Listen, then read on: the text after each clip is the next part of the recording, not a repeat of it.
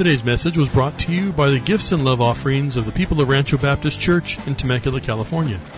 Pastor Jason Swanson is our senior pastor here at RBC, and this message was recorded during our regular Sunday morning service times. Pastor Jason is currently in a series he's calling a walk through the book of Acts, Jesus at Work. Today, as Pastor Jason continues in chapter 8 of Acts, he looks at Simon the sorcerer and his misunderstanding of the gift of the Holy Spirit. Let's join Jason now in his message entitled Sad Simon. Here's Jason. Please turn to the book of Acts, chapter 8. As we again tread upon the road that we looked at last week. Last week we saw the salvation of the Samaritans. Today we are going to look at this man, Simon. And as we turn there, I, I would like to frame our thoughts by way of a question. And that question is, have you ever known someone, or possibly still do, who you consider to be sad? Truly sad. And, and when I say sad, it's not so much because of their disposition, it's not so much because of their personality or even the way that they carry themselves as in, I'm, I'm picturing Eeyore. No, no, that, that, that's, that's not what I'm talking about. I'm, I, I mean that they are in a sad spot. That they are in a sad situation because they do not recognize how good they could have it. But instead they keep choosing the wrong thing. Or really the wrong person. I can think of no sadder person that I have met my entire life than Sabien. Sabien who, who lived with us, I, I, I call him my friend. He lived with us in the jungles of Papua New Guinea. And as we moved there, the villagers themselves warned us about Sabian. The, the missionaries that, that were already living there warned us about Sabian. They said, Jason, keep an eye on this guy. He has a temper. He's not a good man. He's not a good Siawi. In fact, Jason, you see this house you're living in? He came here and he shot arrows through this house trying to shoot and kill Ron. Be careful of him. Well, I, I, guess I didn't listen very well because he became my main language helper. And we became seriously good friends. And, and he taught me much of the Siawi language, much of the Siawi culture. And even as I began to write up the Bible lessons, I was using him.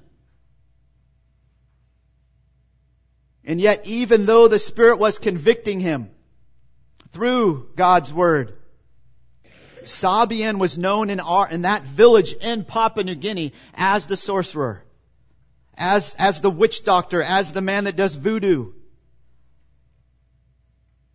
And all the years that we spent in Siawi, he could never give up that position, that status as sorcerer, or his love of power and the way that he wielded it. And I have a very vivid memory of the last time that I saw Sabian. As he came to me and told me that he had given back the Bible that was given to him. The reason why he gave back that Bible, he told me he did not want God's Word probing into his life. He said, perhaps I will go back to the elders at some point, Jason, and get the Bible back. And I will let you know that up to this point, I have never heard that Sabian repented. He is still an enemy of the cross, an enemy of Christ. Today, we're, we're going to be looking at, at someone who I believe is sad. You know, I, I, I believe I, I could have titled this sermon, Simon the Sorcerer. I could have entitled it a hundred different ways. But, but I entitled it Sad Simon because I believe that no matter what he knew, he was in a sad spot. And, and we're going to see that from God's Word today in a, in a very descriptive way. Actually, over and over again, we're going to see that. So turn with me to, to Acts chapter 8, verses 9 to 25. This time from the perspective of this Simon, this man named Simon. Now there was a man named Simon who formerly was practicing magic in the city and astonishing the people of Samaria, claiming to be someone great. And they all, from smallest to greatest, were giving attention to him, saying, This man is what is called the great power of God. And they were giving him attention because he had for a long time astonished them with his magic arts. But when they believed Philip preaching the good news about the kingdom of God in the name of Jesus Christ, they were being baptized, men and women alike. Even Simon himself believed. And after being baptized, he continued on with Philip, and as he observed signs and great miracles taking place, he was constantly amazed. Now when the apostles in Jerusalem heard that Samaria had received the word of God, they sent them Peter and John, who came down and prayed for them that they might receive the Holy Spirit. For he had not yet fallen upon any of them. They had simply been baptized in the name of the Lord Jesus. Then they began laying their hands on them, and they were receiving the Holy Spirit. Now, when Simon saw that the Spirit was bestowed through the laying on of the apostles' hands, he offered them money, saying, Give this authority to me as well, so that everyone on whom I lay my hands may receive the Holy Spirit. But Peter said to him, May your silver perish with you, because you thought you could obtain the gift of God with money. You have no part or portion in this matter, for your heart is not right before God. Therefore repent of this wickedness of yours and pray the Lord that if possible, the intention of your heart may be forgiven you. For I see that you are in the gall of bitterness and in the bondage of iniquity. But Simon answered and said, Pray to the Lord for me yourselves, so that nothing of what you have said may come upon me. So when they had solemnly testified and spoken the word of the Lord, they started back to Jerusalem and were preaching the gospel to many villages of the Samaritans. Let us pray. Heavenly Father, we need your help. It is so easy for us to be deceived, for us to not know what is truth and what is a lie. We pray that you would use your word this morning to guide us into all truth, that your wonderful Holy Spirit would make your word clear as we look at the life of Simon, and that you would give us a heart for those like Simon. In Jesus' name, amen. So, what we are going to see today is four misunderstandings that Simon has, which in the end make him so sad. So incredibly sad. First, what we're going to see is his understanding of man, that he was wrong about man, mankind. And we'll see that right away in verses 9 to 11. Then we're going to see that Simon is wrong about salvation itself in verses 12 to 13. Then we're going to see that he is wrong about the Holy Spirit in verses 14 to 19. And then finally, we will see that he is wrong about repentance. Wrong about so many things. And yet appearing like he's okay. And that he's all good. And that he is indeed a follower of Jesus Christ. But he is not. For what we see first in Simon is this, that he is wrong about man. He is wrong about his understanding of man. And that's seen in his understanding of himself. Look at verses 9 and 10.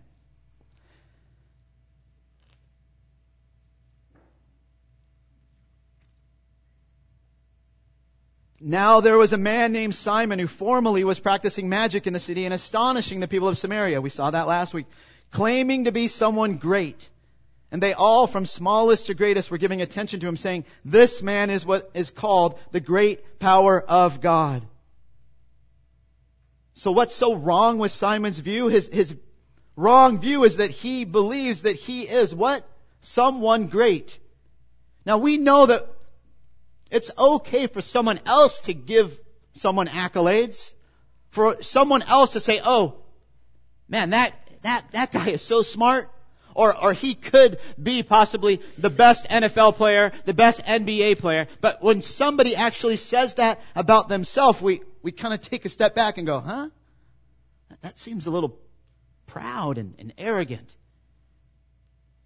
And yet that is exactly what Simon is doing. He is saying, not, not only does he believe he's good, he actually believes he is great. And yet scripture teaches that there is no one who is great, there is no one who is good except one, and that is God. We, we see this over and over again in scripture. And yet today what we hear from most people is, oh, wait, what do you mean, Pastor Jason? You, you actually believe that, that, that people are inherently evil and bad and wrong and sinful? No, no, no. People are, uh, they've got good in them. It just needs to come out. Oh yes, I understand why Sabien is the way that he is, because he was raised in this crazy environment of sorcery and witchcraft, and, and so he had no other way to go. And I would say no. Okay, that did help. encourage Sabian to go further and further and further into this deep sorcery and witchcraft. But Sabian's heart from the beginning was sinful. He had no other course, no other action that he could take except for to go the way of sin. Why? Because it all goes back to Adam. And so what do you think? Someone who is like Simon, who looks at themselves as great, do they see a need for a Savior? Does Simon see a need for a Savior? No. Why? Because he's stuck on self. He believes that he's great, so why would he need a Savior? And in fact, if, if we were to look at some of the church historians, such as Justin Martyr, we would find out that actually Simon, even more than thinking he was great, he actually believed he was God, and he said that he was God. Even more than that, Justin Martyr, who, who was from Samaria, who lived a hundred years after Simon, said that Simon even claimed to be the Messiah. And after losing his such great big following in Samaria that we're looking at now, do you know what he does? He no longer has a big crowd, so, so he takes off and he goes to Rome. And there he gets a great big following. And he continues to teach. And do you know what his teaching becomes? It becomes something known as Gnosticism, which is the teaching that, that everything in the physical realm is bad, evil, wrong. And inherently evil. And the spiritual realm is good. And salvation can only be attained by gaining this higher and secret knowledge. And do you know who holds the higher and secret knowledge? Well, a guy like Simon. And so that's where you learn this from. And Jesus Christ, well, he wasn't really God. He, he actually was just a man until the baptism of John and when the Holy Spirit, then he becomes God. But then he actually stops being God once he gets to the crucifixion because there's no way that God would allow his body to go through that physical pain and torture. Because remember, the physical is, is bad, is evil, is wrong. No, that's heresy. And that creeps into the church. And that's what becomes of, of this man, Simon according to many church historians. Why? Because it's steeped on this misunderstanding that he is indeed not only good, but he is great. No, there is no one great. There is no one good except for God. But that isn't the only thing he's wrong about. Look at verses 12 and 13, and here we see that he is wrong about salvation. How to acquire salvation. But when they believed, speaking of the Samaritans that we looked at last week, Philip's preaching the good news about the kingdom of God and the name of Jesus Christ, they were being baptized, men and women alike. Even Simon himself believed, and after being baptized, he continued on with Philip, and as he observed signs and great miracles taking place, he was constantly amazed. Verse 13, how it starts off with this word even. In the Greek, that, that word even can have all sorts of nuances of understanding. One, one of the nuances is, is that it can delineate something as being special and unexpected. Something different than what was just presented. And I believe it's pointing back to, to the true believing Samaritans in verse 12. And now it's saying, no, Simon is something different.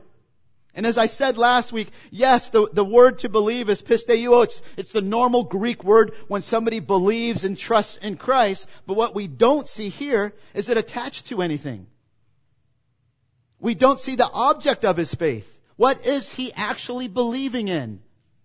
And he could have been believing in a whole bunch of different things, especially being a sorcerer. That's the way that animists think. All they want to do is add that belief onto one more thing. Sure, I believe in these 50 spirits. That's the way the Siawis were. They believed in hundreds of spirits that were in almost every tree. They were in every fruit, and they would do whatever they could in order to appease them. How do we know that that isn't what Simon is actually looking at? Okay, that's one more thing I believe in um, among numerous other things. It, it doesn't tell us that. And we know that you can actually believe that Jesus is God and still not be saved. Right? We know that because of the demons. They recognized Jesus as God, but none of them were saved. They weren't placing their faith in Christ unto salvation as their Messiah. And James 2:19 tells us that. So I believe what's being depicted here is just intellectual assent. Sure, I'll believe whatever you tell me in order for me to get what I want, which we're going to see exactly what Simon wants. And so he believes and is baptized, and again, everything looks great, but then we see this word. He continued on with Philip. That just sounds like, oh, that's just normal, right? That's what you do once you become saved. He's now your discipler. You follow him around. He's your mentor. He's telling you about the things of the Lord. He's taking you to the Word. He's growing you. No, that, that isn't what this word means. It means to stick close by, to be close at hand, to attach yourself to someone. Not with the idea of gaining anything but an understanding of the power that was being displayed. What's in even more contrast is where this word continued is used and translated differently. In Acts, we've already seen it many times. In Acts 1.14 and Acts 2.42 and 246 and 6.4, in those cases where we saw when the new believers were gathering together, what did they do? They devoted themselves to what? To prayer, to the word, to communion. That's this word. Here it's translated continued, but you could have translated as devoted himself to Philip. This is odd. This is out of place. Here he should be attaching himself, devoting himself to the Word of God. Instead, he's attaching himself to Philip. And he wants to follow him around like some sort of puppy dog. Why? Because he wants to grab everything that he can from him concerning the power that is being displayed in him. And we see this as it says, as he observed these signs and great miracles, what was his response? He was constantly amazed. This reminds me of, of Pharaoh before Moses. You remember, right? All the plagues that happened. Sometimes Pharaoh's magicians could do the very same thing that Moses was doing.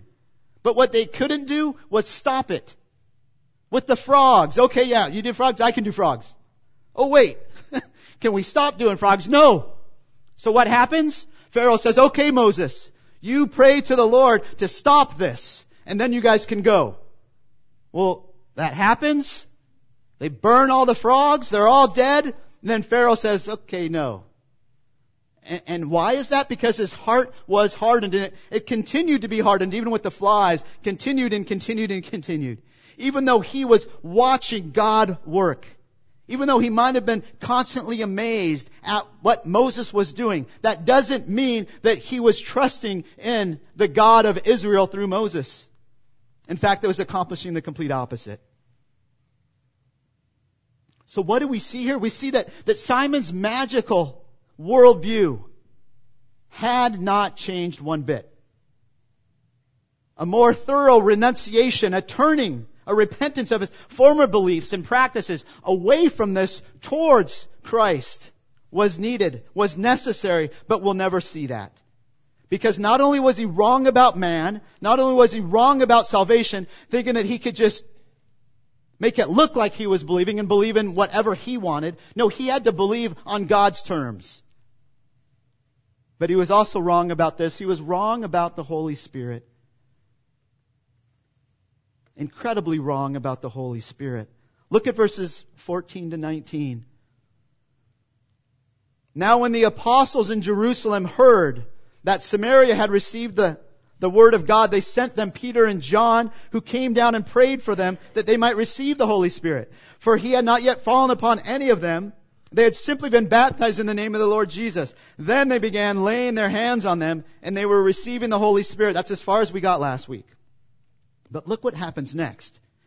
Now, so it gives us a time frame as to when this is happening. Now, when Simon saw that the Spirit, the Holy Spirit, was bestowed through the laying on of the apostles' hands, he offered them money, saying, Give this authority to me as well, so that everyone on whom I lay my hands may receive the Holy Spirit.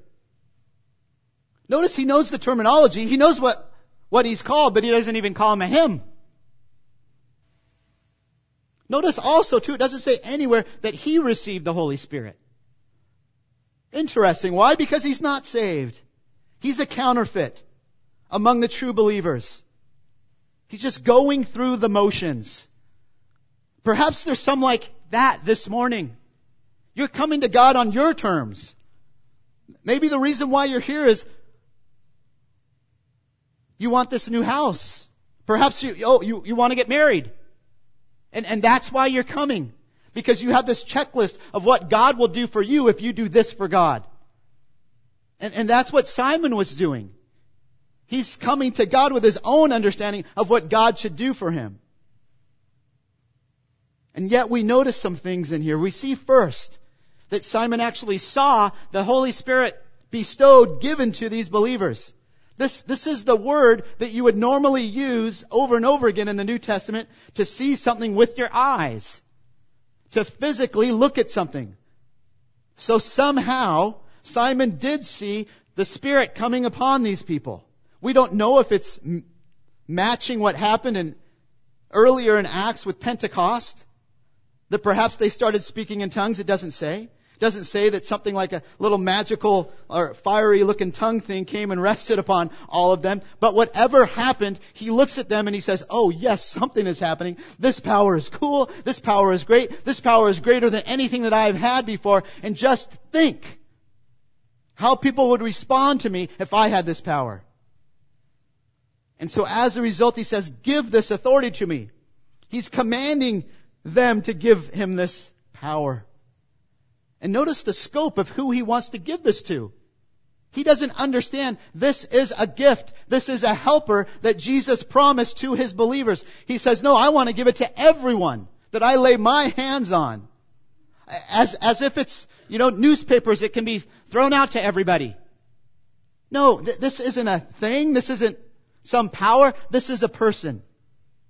Basically, what Simon is wanting here, he's wanting to be in charge of the Holy Spirit.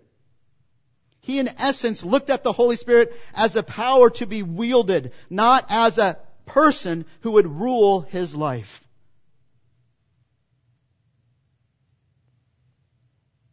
And I believe that Simon is like so many believers today who say they want more of the Holy Spirit. Please give me more of the Holy Spirit. Listen, you can't get any more of the Holy Spirit than you already have. What you should be praying isn't that you would get more of the Holy Spirit, but that the Holy Spirit would get more of you. And that you would listen to Him. That you would follow His prodding, His conviction, His leading, His guiding. We don't see any of that with Simon. What does he want?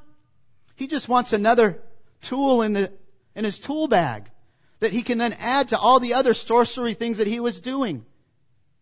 And that's how he's looking at the Holy Spirit. But again, the, the Holy Spirit isn't some tool to be wielded. The Holy Spirit is God Himself, given to believers as a seal, as a blessing.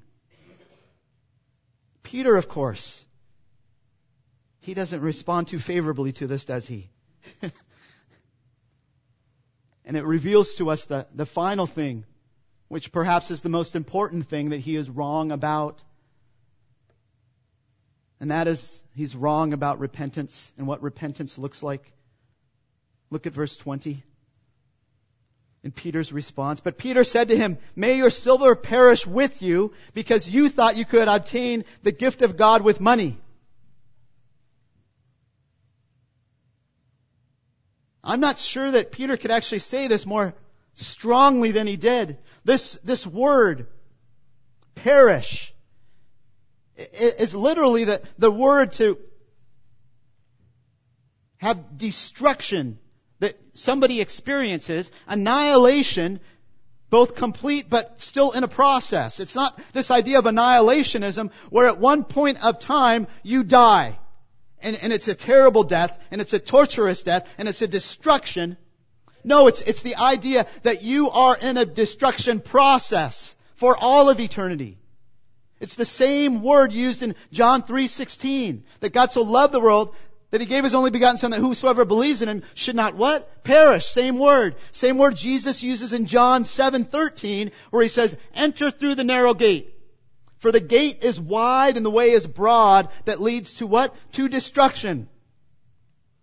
That is what Peter is trying to urge Simon against. Some commentators believe that an accurate translation of this would be to hell with you and your money. As in a curse in, in, in Papua New Guinea, that the people actually would curse people's gardens in order to mess up their gardens. This is literally Peter telling Simon, if you keep going like this, you know where you're going to end? In, in fact, you need to understand the significance of what you've even asked. This is only going to lead one way. If you continue on with this worldview, that you can wield the Holy Spirit, that you can actually buy Him. Now maybe you're like me and you, and you think, whoa, whoa, Peter, that, that seems a little strong. Perhaps, perhaps he's just a new believer and he doesn't understand yet. Why don't you guide him into truth instead of beating him with truth. And, and I believe the next verse gives us more of a depiction of where this man Simon's at. Look at verse 21. You have no part or portion in this matter, for your heart is not right before God. You have no portion, you have no share in this. Why? Because your heart, the control center of your whole being, your physical, mental, spiritual part of who you are is not right before God, not in a proper, upright, straight, or even true relationship with God. This statement makes it clear that Simon's faith was superficial, that his baptism was nothing more than a public bath. But what is Simon's problem? What is getting in the way here? And I believe his problem is the same problem that many of you and I struggle with, it's pride. Notice how Peter says that the problem resides where? It resides within his heart. And that's where pride settles. It's something that you can't see right away with your eyes, right? Because it can appear like everything that that person is doing is very humble, it's very godlike, it's very Christian ease. And yet the reality, in that person's heart, he is prideful, he is arrogant. He looks good on the outside, but on the inside, he's all about himself. Pride is a killer of many, keeping many from the kingdom of the Lord and trusting in Christ. It goes all the way back to the garden. Even before that, right? With Satan. Why did Satan rebel? Because he wanted to be like the Most High. Why did Adam listen? Why did Eve listen? Because they wanted to be like God. Why were the Pharisees not willing to listen to Christ? Because they were all about themselves and their homemade religion. And yet, even in all of this, look at God's grace in verses 22 to 23. Peter is still concerned for Simon's soul and gives him an opportunity. Verses 22 and 23. Therefore repent of this wickedness of yours and pray the Lord that if possible, the intention of your heart may be forgiven you. For I see that you are in the gall of bitterness and in the bondage of iniquity. Simon, like all sinners, is given the key to getting his heart right with God, and that is through repentance. turning from our sin and trusting in Christ for salvation. And yet we see this depiction of Simon in the state that he's in, and it's not a good state. It says that he's in the gall of bitterness. Gall is this bitter poison. He, he's been poisoned by what? By sin. He's bitter. What is he bitter over? He wants to have the power that they have. So he's greedy, really. And then what's the final depiction? He's in the bondage of iniquity. He's shackled by sin. He's, he's chained to sin. Or sin has him chained. And there's no possible way for him to get out of that without repenting. And yet look at his response. He misses it altogether. He has no idea what repentance looks like. For he says this, but Simon answered and said, Pray to the Lord for me yourselves so that nothing of what you have said may come upon me. Did, did you get it? Peter tells him to do two things. I want you to pray and I want you to repent. When, when they respond to him, or when he responds to them, he doesn't even talk about repentance. And instead of saying, okay, I will pray, he says, well, you pray for me. It, it sounds real spiritual. It sounds real humble, but it's completely disobedient to what Peter had just told him to do. He doesn't get it. He doesn't understand what repentance looks like. And yet at the same time, did you catch that he is remorseful? He is, after all, sad Simon. He, he is indeed sad. And what's he sad about? Well, I think he grabbed enough of what Peter's talking about with the destruction of his soul that he understands, man, it doesn't look good for me. So he's sad about the condition that he was in. And he even wanted to escape the consequences that Peter had laid out for him, but that is not the same as repentance. Repentance involves a radical reversal. You were going this way and now you go the other way. Where, where is Simon's repentance? Where, where is Simon's love of righteousness and hatred of sin? Which is such a characteristic of a believer. I tell you it's not there because he's not a believer.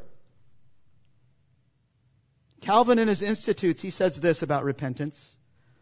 Repentance is the true turning of our life to God, a turning that arises from a pure and earnest fear of Him, and it consists in the mortification of our flesh and of the old man and in the vivic- vivification of the Spirit. When the Bible speaks about repentance, it's talking about a radical reversal taking us from where we were to where God wants us, following Him, not in some sort of perfect way. By no means. You continue to repent long after you're saved. I think it's best pictured in 2 Corinthians 7:10 which says this.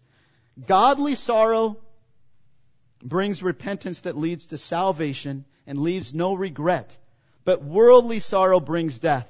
What we see in Simon is worldly sorrow.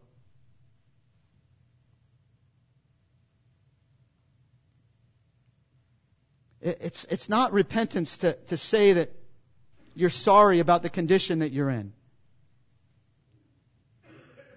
Being sorry is, is not the same as repentance. Repentance involves a, a turning, an about face. That's what the word means, the, the metanoia in, in the Greek. It's you are going this way, and now you agree with God, and you actually go the other way. And how does verse 25 fit into all of this? Well, I believe it, believe it gives us a picture of what repentance does look like in the life of a believer. And let me close with this. As we have seen clearly what it looks like to not be a believer, to have all these misunderstandings about man, about salvation, about the Holy Spirit, and even about repentance. But now look at verse 25. So when they had solemnly testified and spoken the word of the Lord, they started back to Jerusalem and were preaching the gospel to many villages of the Samaritans. So after they finished their apostolic mission, what they came there to do, they then stay. And they give them the Word of God. And they preach the Word of God. And they teach the Word of God to strengthen them. And then they leave and head to Jerusalem, but they don't go directly to Jerusalem. Did you catch that? They actually stop at each of the cities, the Samaritan cities on the way. And they give them the gospel. And that may not seem significant to you and I unless we understand Luke chapter 9 and John. And what he says in Luke chapter 9, this is amazing. They are going from town to town and they're going through Samaria. And in this particular village, the Samaritan village, they will not be hospitable to Jesus. So you know what John says? He's prepared. He, he's wanting to call down fire upon that particular village and wipe them out. Just because they wouldn't let Jesus sleep in one of their homes. And now what do we see? Now we see him preaching the good news. Stopping in his normal schedule. Getting away from the, the body that he was preaching and teaching in Jerusalem, loving on them and saying, no, you know what? I care about the Samaritans. I want to reach them. So he gives them the good news and gives us a true picture of what repentance looks like. He was over here hating the Samaritans, actually wanted to call fire down upon them, and now where is he? He's loving on them, giving them the gospel. Let me close with two points to ponder. Consider how Simon was a follower of Christ whose faith was misdirected. He was more concerned about what he could get from Christ than what Christ had actually done for him. How might your faith be like Simon's? Number two, consider how Simon was given a chance to repent even after he desired to buy the Holy Spirit. God's grace knows no bounds, does it not? Pray for someone this week who you know needs to repent and come to Christ but still hasn't. Let me close our time in prayer. Heavenly Father, thank you for your word. Thank you for giving us a clear depiction on what counterfeit faith looks like, on what a counterfeit believer looks like, coming to God on his own terms wanting God to accomplish exactly what He wants, instead of coming to you on your terms with open hands, recognizing how needful we are for a Savior, and so thankful for what Jesus did on our behalf. Continue to write your word upon our hearts, that we would be loving and kind and reach out to the Simons of this world and that we wouldn't act like Simon, but that we would act more like Philip and the uh, apostles.